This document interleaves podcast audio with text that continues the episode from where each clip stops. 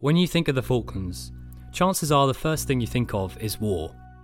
They took off from airfields in southern Argentina, equipped with Exocet missiles. Both ships were hit. Sir Galahad was immediately in flames. Maybe Margaret Thatcher? We Come to talk to the people here, to pay tribute to those who liberated the island. Maybe the British Empire? Maybe Gibraltar comes to mind.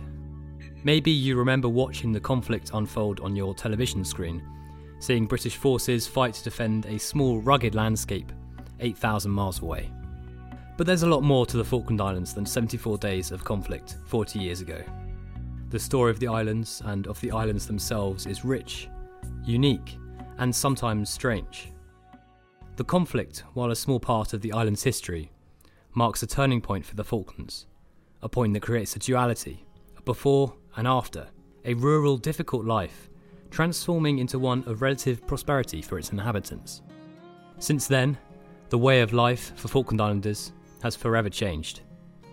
You're listening to The Falklands Way of Life, a short podcast series produced by Falkland Islands Television. I'm your host, Charles Kershaw, and in this short series I explore the lives of inhabitants living in the remote British Overseas Territory and how life has changed over the past 200 years. This is The Falklands Way of Life. The Falklands, they got their own personality, if you like. I have good memories of that time. Our standards of living were lower then, but I think generally people probably um, appreciated what they had. We're going to have to beca- accept the fact there's going to be a new Falklands. We cannot stay an anachronism, and we're achieving that now. All the change pretty much has been for the better in my, my eyes. Between the late 1900s and 1960s, life in the Falklands hadn't changed all that much. It had experienced some slow technological progress, but had stayed behind the times, with relatively limited connection between its small settlements and with the outside world. The simple rural life of the Falklands have remained largely the same. But many who lived that lifestyle look back on it fondly. I mean, I have good memories of that time. I was very young then, but what's an interesting thing to compare now is that our standards of living were lower then, but I think generally people probably um, appreciated what they had a bit more in those times. And, and all, all the memories, or most of the memories I have, are all good memories of growing up then. You know, we had a quite a carefree sort of lifestyle, and I mean, we weren't paid a lot, but you know, as I say, people were happy with what they had at the time. My name is Tony Smith. I was born and have been living in the Falklands for 60 years. So you grew up in, in the Falklands. Um, did you grow up in, on West Falkland? I did, yes, that's right. Yeah, I, I lived on West Falkland up until 1988. We lived on a few farms when I was still going to school. When I finished school, I had a cousin living at Port Stephens, right in the south. I think he invited me to, to go there for a bit of a holiday after I finished school. And they offered me a job there and just driving tractors and so on, which, you know, as a 16 year old, that was all good fun. An opportunity arose for um, to, to train a mechanic there. And uh, I was approached by the farm manager and, and, and I was offered that position, you know, to do an apprenticeship to become the farm mechanic and electrician, which was quite a responsible job, you know, having to maintain all the machinery on the farm basically. That was one of the big original farms, so it was, uh, when I say big, 250,000 acres. Um, we had about 50,000 sheep, and in total, the community was around between 40 and 50 people. Farms before the war were much larger than they are today, run by a handful of absentee landlords based in the UK. Hours on the farm were long, and farming, as it had been in the previous century, continued to be tough and physically demanding work. Every farm was run by a farm manager, who exercised a lot of authority in how settlements were run as a whole. The lack of roads kept people within their isolated communities. So you spent most of that time like on the west. Did you go over to the East Falkland much at all, or go go into Stanley? Or we like we didn't actually in those days. I mean, it was it wasn't exactly cheap to get to Stanley. We the only easy way to get in was with the FIGAS, the Falklands Government Air Service. Um, but yeah, as as you know, like I was saying, back in those days, we weren't paid so much. So generally, a lot of people might come to Stanley once a year. You know, it'd be quite a a big event when you came to Stanley, you know, the only town.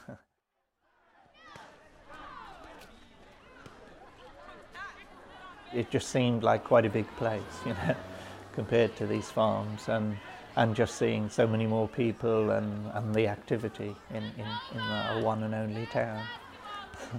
I would say, it, you know, it probably felt like a city, but I mean, I suppose it yeah, is a city really. now. So uh, Mm, yeah, yeah. no, it did back then. You know, it, it yeah, it seemed like a big bustling sort of place. You know. One of the largest farms in the islands before the war was Fox Bay Farm on West Falkland, owned by absentee landlords the Packe brothers. Richard Cockwell came from the UK to work for them in the mid 60s, before becoming their farm manager. There's your son. Is that That's- Sam? And then Sam, Adam, and Ben. and Ben is still at Fox Bay, isn't he? Ben's at Fox Bay. Right. Yeah. Yeah, they were they were all um, brought up in Fox Bay, wild as hawks, still are. I got a job working as a shepherd up on Salisbury Plain until I could get a passage on the ship to Australia. I was 17 when I signed up, so uh, it only cost me five pounds. I worked in Australia on sheep farms and such like in the bush. Really enjoyed it, loved it, great place, great work. Everything was great except the heat. I couldn't cope with the heat. And so I finished up coming down by sea to Fox Bay in the Falklands. It was a 150,000 acre sheep farm in those days. And I took over as manager in 1968, I think it was. What was the um, community like in Fox Bay at that time? Because I, I mean, you must have been quite close. Are you always working together? You, you spent all the your time together. It, it was fine. I mean, we had Fox Bay West as well, which was quite an advantage. So Fox Bay itself was quite a large community. The manager in those days was very much the manager who dealt with everything, really. A lot of people, they asked you to look after their money for them. All their tax returns and everything were done by the manager. It was quite a big job, really. How many sheep did you kind of look after on, on Fox Bay when you were manager? When I took over, I think it was about 26,000. Um, and I think when the farm was sold, it was somewhere around about 33,000. There were an awful lot of the farms were overseas because the original settlers, the original people who set up the farms and set up the companies, retired and went back to Britain. But basically, they were totally running the Falklands. Did you want to go down and have a look at the shearing shed? That yeah, that'd be good. Yeah. So this is the building that we bought over the mountain before the, the roads, and the piece on the side we've added, you know, later on. Right. I'm at Richard Stevens's farm, Port Sussex, about two hours by car from Stanley, on the west part of East Falkland. Richard bought the farm in the 1990s. Before the war, it was part of the much larger farm of San Carlos. Richard came to work in the Falklands as a travelling teacher in June 1977, after seeing a job advert in the UK. With only one school in the capital, Stanley, Children were and are still taught in camp through a mixture of teaching in person on farms from travelling teachers like Richard, and with lessons over the telephone. Richard's many fond memories of his first few years in the Falklands are chronicled in his book Before, During, and After the Falklands War. In it, he describes his adventures across various settlements, from diving for copper on the shores of the islands, to the lively male only cookhouse at Chartres, to delivering mail to houses by throwing it out of the window of a small propeller plane while flying overhead. It was in the newspaper, that bit I, but what newspaper I just can't remember now. And I applied for it, and I remember they wrote back, and that opportunity had, had already gone. But they said they'd put me on file.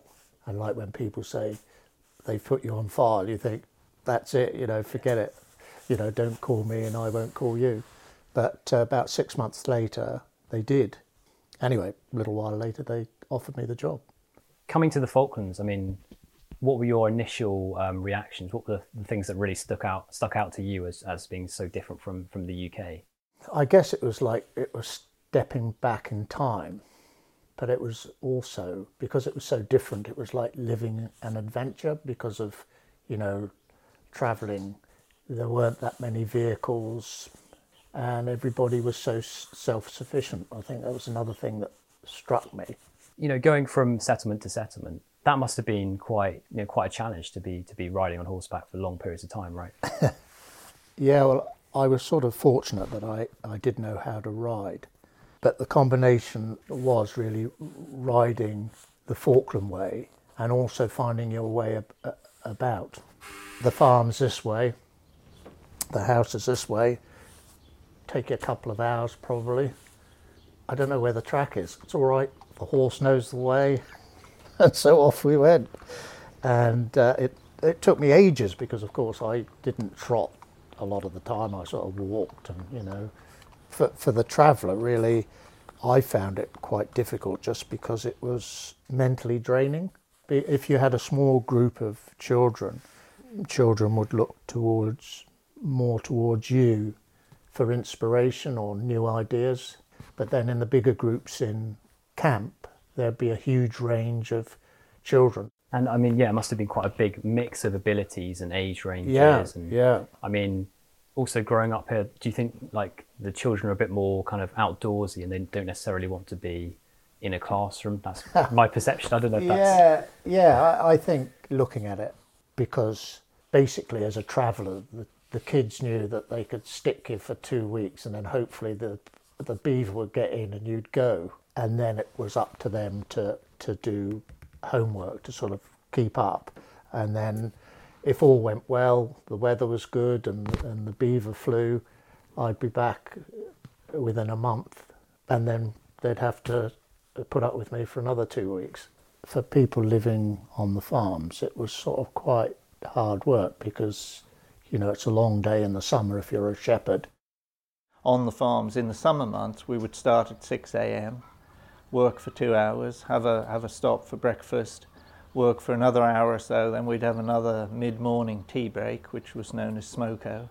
Then another hour or so, then we'd have a one hour lunch break, then another hour or so, and then yeah, we'd finish around four or four thirty in the afternoon. So they were they were long days, particularly in the summer. And as a, a young person, there was always you know, a, variety of things to do and and that. So it was really we, we quite enjoyed the lifestyle. So what kind of things were you doing when you weren't working? Most of the young single guys had a motorbike, so we would at every opportunity we'd be off on our bikes. You know, one uh, real advantage was these big farms, no roads, but you could ride pretty much anywhere off road. Uh, we also had some small boats there. We'd go out in boats on days when it wasn't too windy then through the winter months, I mean, we had a little sort of a social club there for the community. So we had a bar and uh, one of the old film projectors. We would show our own films and things. So we, we, we kept ourselves quite occupied. But we, we had a radio telephone service. And that, that, that was, yeah, I mean, that was pretty reliable. The thing was about communications. We had um, the RT, the radio telephone, which worked from, I think it was half past seven till four o'clock or half past four. After that, it was shut off. We were totally isolated. The one thing we had to do, though, if you wanted to, say, for example, if I wanted to contact somebody here in Stanley from where we were on West Falkland, we'd have to go to the manager's house and ask to use the radio that was situated in the manager's house. Whereas today, you just pull your phone out of your pocket and make a call anywhere in the world, you know. And because we did that so infrequently back then, I remember I really didn't like speaking on the radio, you know, or on the telephone for that matter. There were social events where everybody used to get in, get together and have dances and such like. Two-nighters, you still hear two-nighters, but they're very different from the days when people used to turn up on horseback. Is that when people kind of stay for two nights? They stay for two and nights. Party yeah. for two days, I guess. Yeah. Yeah know, wasn't much point in staying for one just one night. So they, they had a full day on the farm. And there was the sports, which uh, was very different from the sports these days. Horse racing, all the shepherds and people had horses and such like, so there are an awful lot more horses, dances every night. They used to go on for a week. And so that was that was the break between shearing and then when we had to start dipping all the sheep again, you, you made other sort of forms of entertainment. You know, people would would play at home or in, in our social club, and that you would also play card games and things like that. You know, you'd invent your own entertainment. The cookhouse could be quite lively because it was the, the young lads and uh, the young shepherds and um, there wasn't any entertainment like um, video or uh, TV, smartphones, nothing. So you had to sort of find your own entertainment, and uh, it could be a bit wild at times. I think the one that stands out for me of the anecdotes that you say in the book is throwing like live rounds on the fire. I, just, I couldn't believe yeah, I yeah. that. I, I mean, looking back on it, you think, holy, you know, how did people not get hurt? But uh, yeah, no, I, I, I, I had, did see that, like, let's say a few times. There's no better way to, to clear a room. Yeah, I wouldn't be surprised if it did. when it comes to you know living out in the West, even now, um, there is always I think about you know what if there's a big medical emergency, and, and what would you do in that situation? What was that like then? Because I know that you had a bit of an accident at one point with uh, with a handsaw. Right? Oh yeah, yeah. Um, well, yeah. I mean, even even back then, they they managed generally very well. It was rare for someone to die because of a, some medical emergency. They could generally get get get you back to Stanley or get you treatment somehow. You know, there were, there were always a few people around who, who were trained in, in sort of basic first aid and stuff. And yeah, because I, as you mentioned, I had a few accidents working as a mechanic, and quite often it was the manager's wife who, who sort of patched me up. I think there was a, a lot of bartering back in the day. Um, so if people were good at mechanicking, perhaps they'd say, "Look, I'll give you a sack of potatoes if you do this to my Land Rover." There, there wasn't much alternative. You couldn't, like you can today, you couldn't go down to the chandlery or to the FIC and get potatoes off the shelf. Not not just like that, or, or the fresh fruit or the uh, the variety of vegetables. It just wasn't available. All in all, life hadn't changed dramatically in the Falklands for quite some time. But there did seem to be a charm, perhaps because of the additional freedom and community spirit that those who were there remember. But by the time of the 1970s, the Falklands was experiencing a serious decline. Job prospects outside of sheep farming in the islands were few and far between, and falling wool prices meant that many struggled to make ends meet. By the time of the war in 1982, the population had gone down from about 2,500 to only 1,800. Those who did leave, leaving for the UK, where there were more opportunities. Going into kind of the 70s and maybe early 80s, um, a lot of people kind of started leaving the islands. Population went down. Did you ever think about leaving at that time?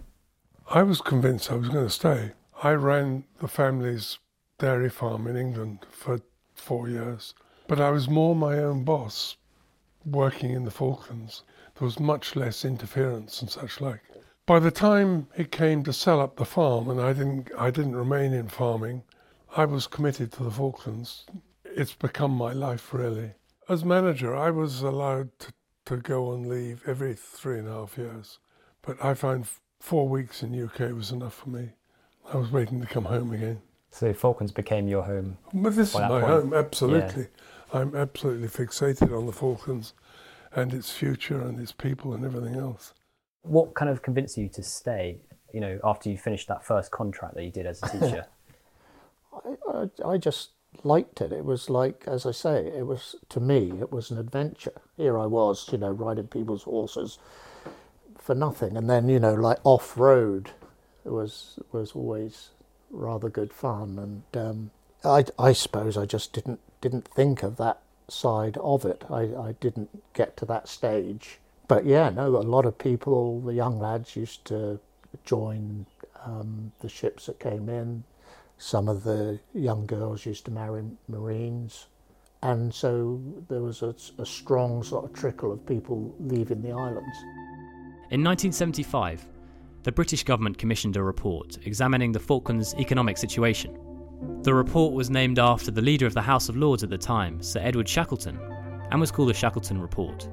When Lord Shackleton came down in 78, 79, I can't remember when it was, I can remember talking to them then about the fact that the farms were too big, and anyone who thought they were doing a good job managing a farm as big as this were really kidding themselves because they were just too big and unmanageable, and so you had to have too many staff. They just they just weren't viable, and that's why I didn't take a, carry on farming myself.